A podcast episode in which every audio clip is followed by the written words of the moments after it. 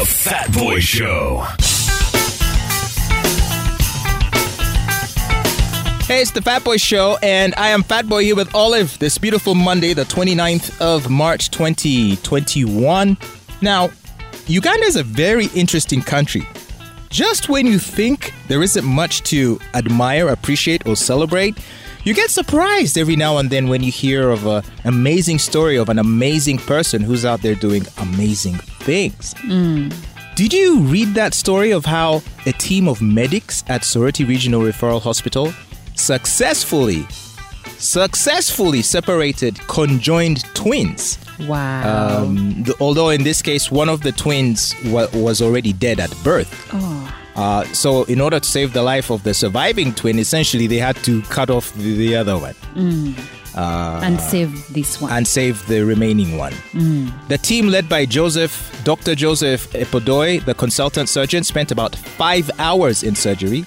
The twin girls were delivered uh, the other Saturday at Amuria District Hospital to a 21 year old senior three student, Joyce Alinga, a resident of uh, Aujongo village in uh, district. That's where she's from. Well, moments after she had her C section birth, one of the twins was found dead while the other was alive, prompting medics at Amuria Hospital to refer the children to Soroti Regional Referral Hospital for possible detachment. But the team in Soroti also deferred, referred the family to Mulago National Referral Hospital, where they arrived on Monday. The family, however, failed to secure an appointment with medics to carry out an operation on the children, forcing them to return to Soroti Regional Referral Hospital on Wednesday, With a dead child. attached to a living one. Oh my God. It's like a horror story. This was traumatic to the mother and everyone. Because imagine, because the baby is born, you're probably breastfeeding the living one yes, and then while looking at the dead one. No, this is horrible. This lady is going to need therapy after. Yes, and you, you said she was a senior three student, so she has to be really young. 21 years old, though. Oh. Not very young, but. okay, uh, yeah, but young, and this is traumatizing still. So, uh, for six days, the babies remained stuck to each other, even though one was dead. Dr. Epodoi said that the conjoined twins shared liver, chest walls, and adding that by the time of the operation, the deceased twin had already started rotting. Can you believe that? He says um, there are more than 80% chances of survival of a living child after the operation.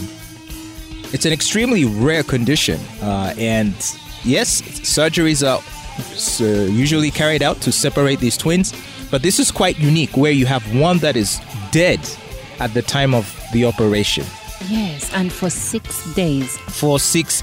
I mean, this this baby has to survive. um, this is like yo, miracle sounds like a heavy word, but. uh, Well, I'm gonna just applaud the expertise of this Dr. Joseph Epodo, his dedication, him and his team. Uh, unbelievable. what These are the unsung heroes in this country. You see? These are the people we should be putting on a pedestal and uh, uh, showering with uh, all manner of praises. Amazing. So, good job to Dr. Joseph Epodoi and uh, his team for this successful uh, operation of these conjoined twins, allowing the surviving twin to live and potentially live a highly productive life. We hope she heals properly and lives a full life.